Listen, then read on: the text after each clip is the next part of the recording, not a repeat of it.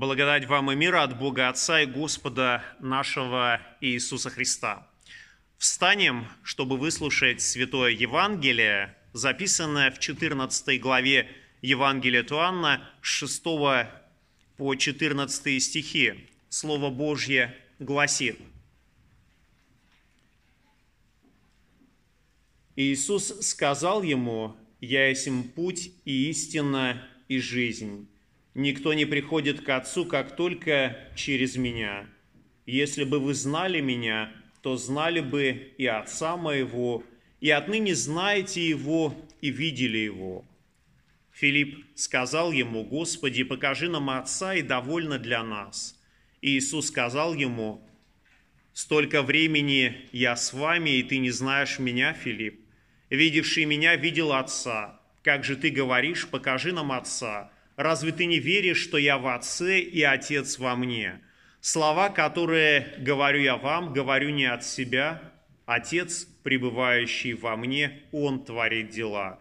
Верьте мне, что я в Отце и Отец во мне, а если не так, то верьте мне по самим делам. Истинно, истинно говорю вам, верующий в меня, дела, которые творю я, и Он сотворит, и больше сих сотворит – потому что я к Отцу моему иду. А если чего попросите у Отца во имя моего, мое, то сделаю, да прославится Отец в Сыне. Если чего попросите во имя мое, я то сделаю. Аминь. Это Святое Евангелие. Слава тебе, Христос. Присаживайтесь, пожалуйста.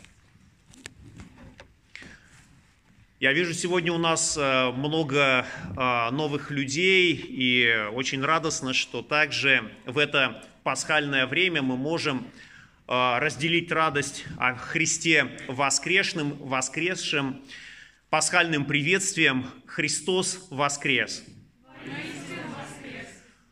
Чудесно, замечательно, это так. Пасхальное время переживаем все мы, но церковный календарь устроен немножко Э, таким особым специфическим образом, что даже и в пасхальное время, и в какое-то другое случаются некоторые вкрапления праздников, которые напрямую оказываются не связаны с этим сезоном, в который мы находимся.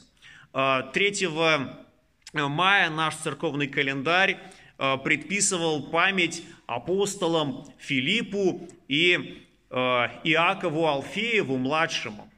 И вот сегодня мы вспоминаем этих апостолов, которые трудились на Ниве Божьей. И, казалось бы, мы должны обратиться к Священному Писанию и посмотреть, что же оно нам рассказывает об этих людях, которые однажды услышали призыв Христа.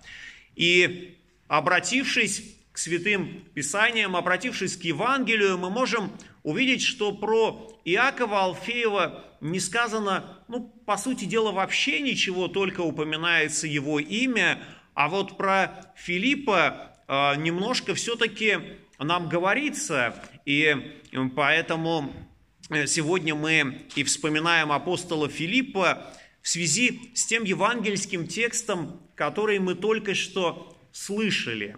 Этот евангельский текст э, повествует нам о словах, которые произнес Господь и Спаситель, когда Он приближался ко времени своего страдания, когда Он точно знал, что через несколько дней Его предадут на смерть, Его будут бить, Его будут э, уродовать, и Он готовился к этому э, событию. Своих учеников он должен был подготовить к тому, что настанет э, время, когда они окажутся уже без его видимого такого присутствия. И как мы понимаем, что вот это последние наставления Господа и Спасителя оказываются для них очень важными. Последние наставления, э, которые произнес Спаситель своим ученикам, мы можем увидеть очень в таком большом блоке в Евангелии Туанна, где он рассказывает о самом важном, рассказывает о том, как они должны будут жить, когда они не смогут напрямую обратиться и сказать, «Учитель, объясни, учитель, дай совет». И вот они должны были к этому подготовиться.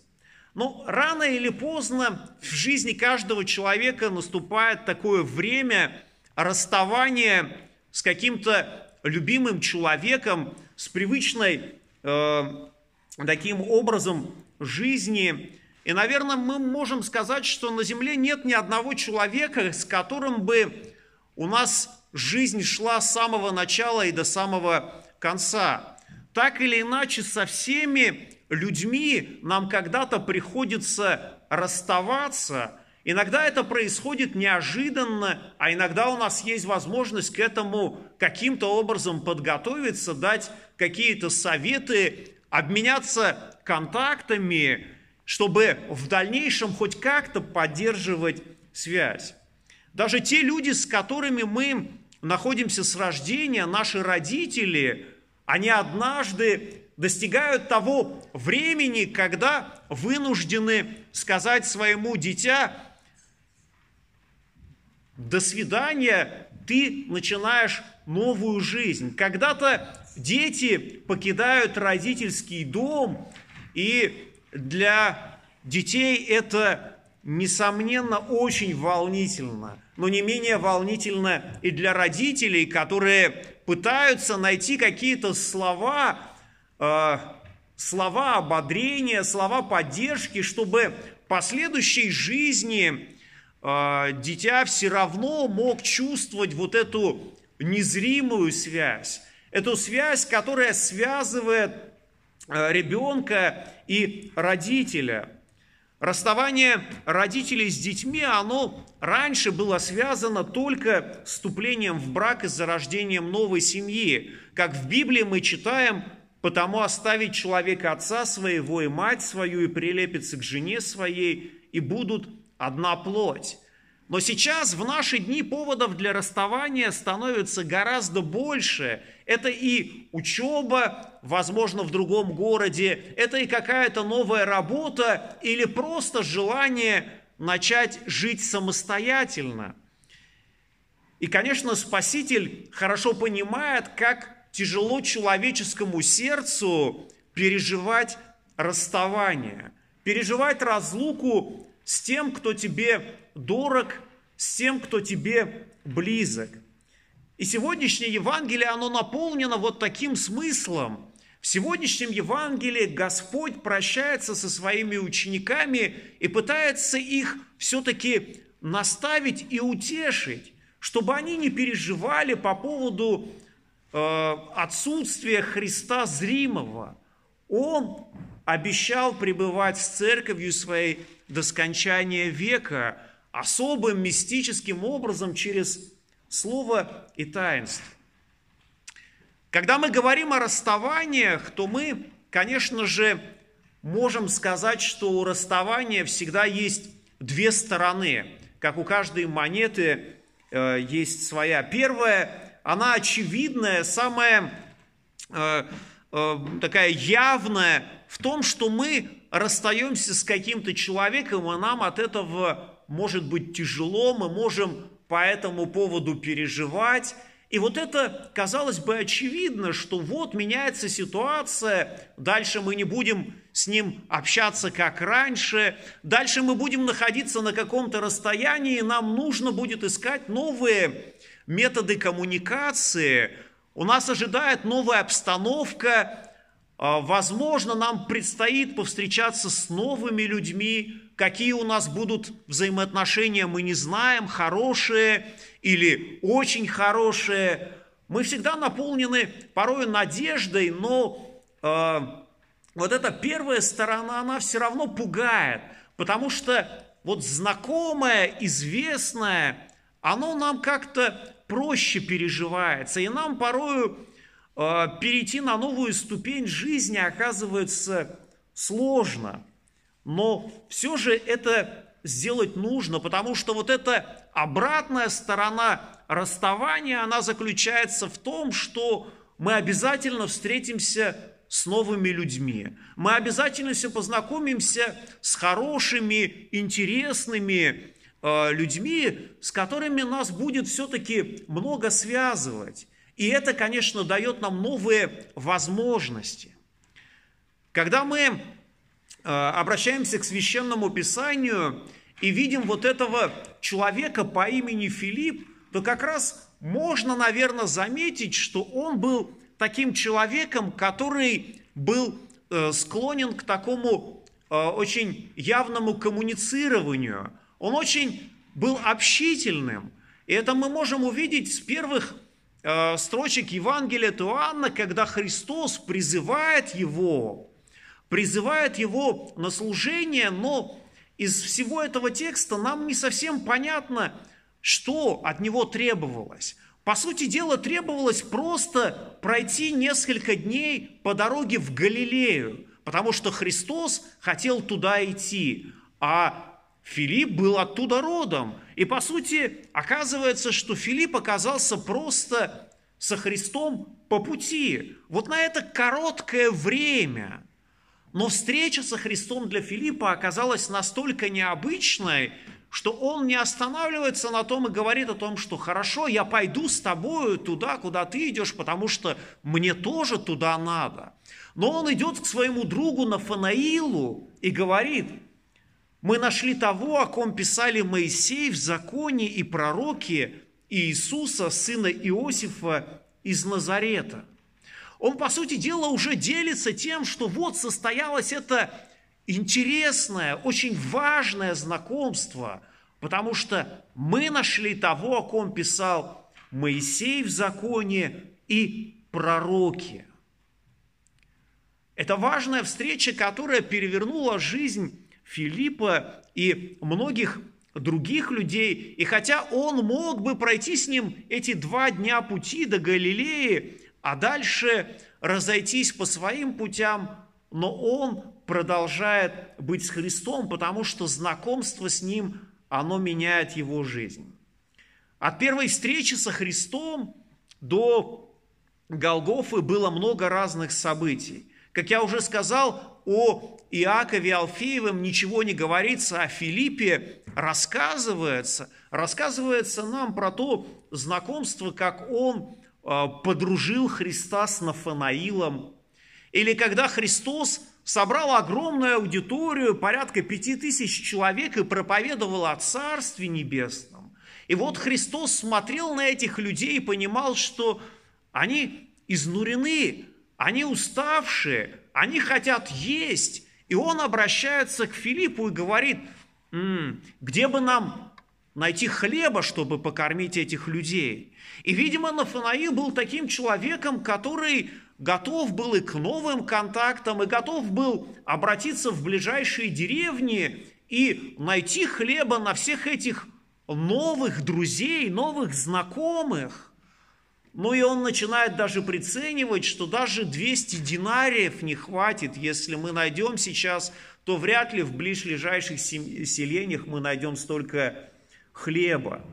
Но тем не менее, это тоже показывает, что а, даже вот эти новые люди, которых Филипп первый раз видел, они для него уже были теми людьми, ради которых он был готов потрудиться. Еще в Евангелии Иоанна рассказывается о том, когда Господь Иисус вошел в Иерусалим в таком торжественном шествии, то там было много различного народа. И были эллины, греки, пришедшие на праздник, которые хотели видеть Христа. И вот они-то и обращаются к Филиппу. Видимо, он настолько был коммуникабелен, настолько был открыт в общении, что даже люди, далекие от иудейской веры, они обращаются к нему с такой необычной просьбой. Ты можешь нас познакомить с Христом? И, конечно же, э, далее следует определенное развитие. И вот эта деятельность Филиппа, она связана с такой его открытостью к общению, открытостью к новому общению и готовностью познакомить людей со Христом.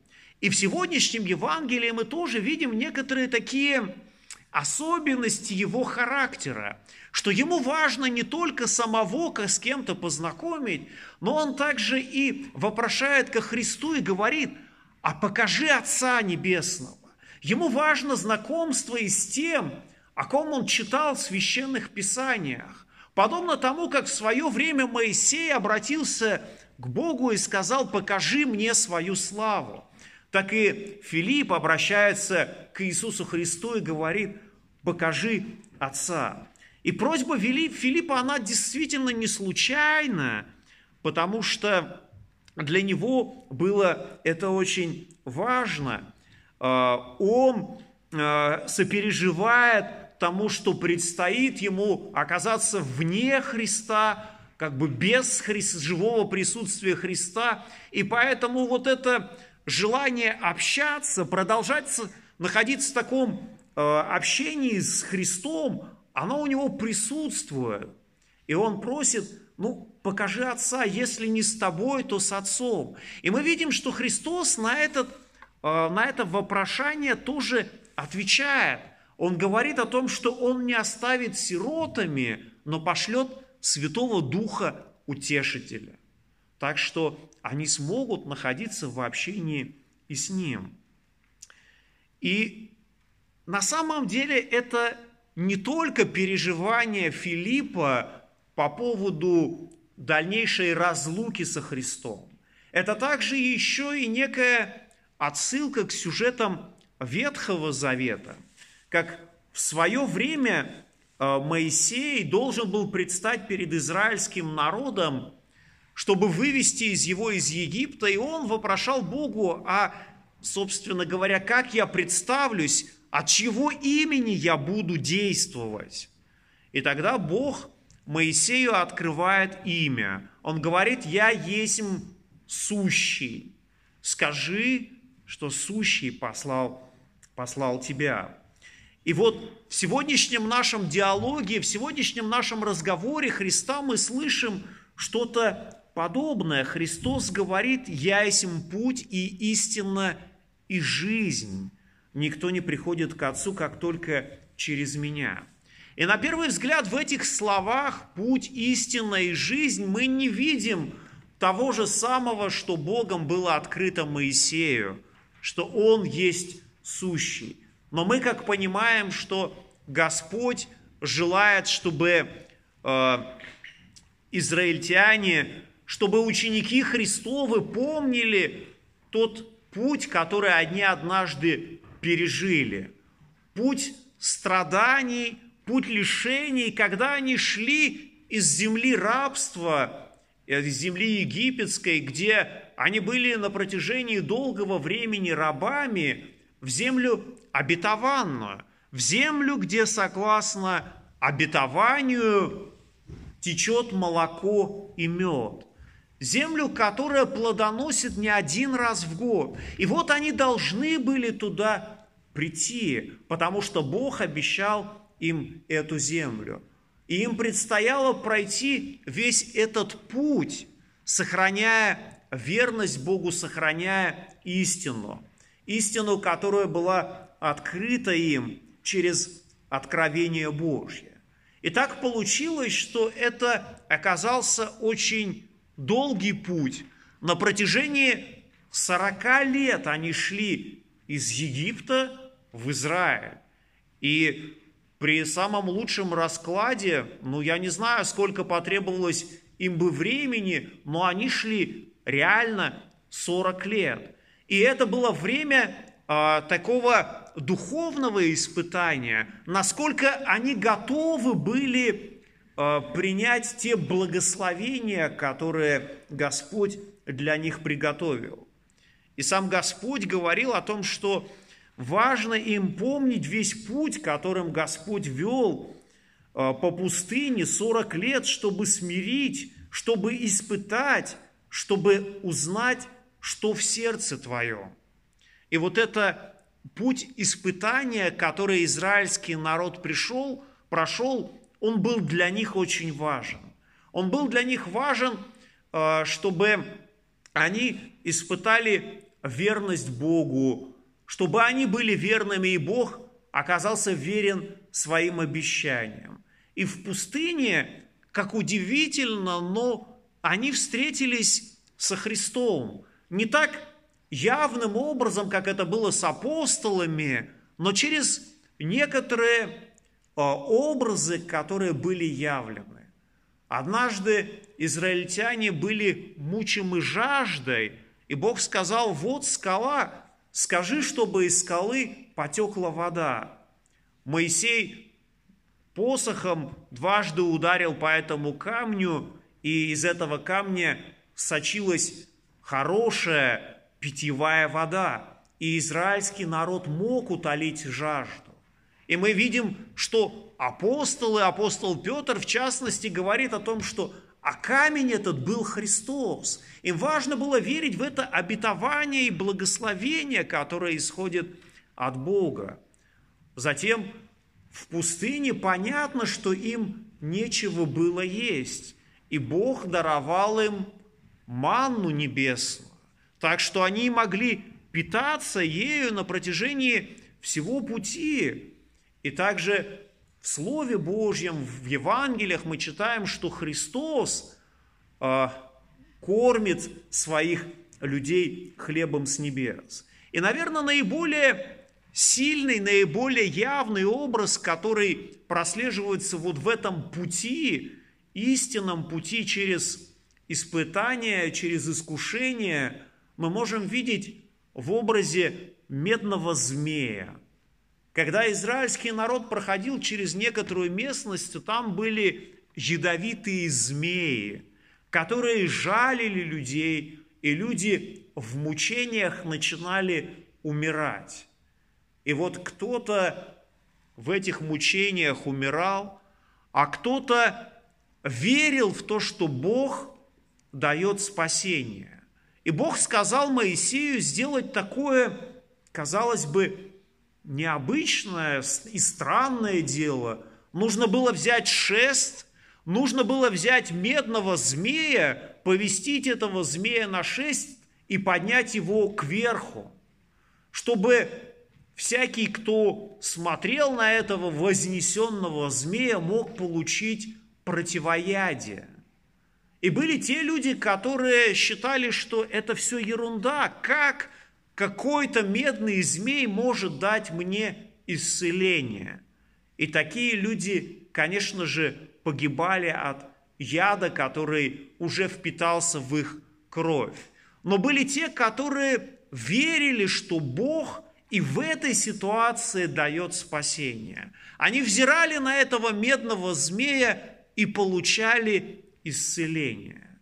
И вот уже спустя многие годы евангелист Иоанн говорит нам, и как Моисей вознес змею в пустыню, так должно быть вознесено Сыну Человеческому, дабы всякий верующий в Него не погиб, но имел жизнь вечную. И поэтому, конечно, тот путь, который прошли, прошел израильский народ из земли египетской, земли рабства в землю обетованную, это был путь испытаний. И по сути дела мы можем сказать, что и мы тоже идем некоторым таким путем, путем испытаний, которые выпадают на нашу долю. И где-то, возможно, мы оказываемся в положении Филиппа, когда Христос говорит, пойдем со мной, нам по пути, я иду в Царство Небесное, ты можешь идти рядом со мною я буду поддерживать тебя, я буду помогать тебе, либо ты можешь идти своим путем. И, конечно, всякий, кто следует за Христом, идет за Ним в Царство Небесное. Идет, несмотря на то, что мы также поражены вот этим ядом греха, который впитал, впитали в своей крови от прародителей, которые однажды согрешили, и через это грех вошел в человеческую жизнь. Но, взирая на Господа Иисуса Христа, распятого и воскресшего, мы можем получить вот это противоядие от греха. И получив это противоядие, иметь жизнь вечную во имя Христа. И мир Божий, который превыше всякого ума соблюдет сердца ваши и помышления во Христе Иисусе. Аминь. Thank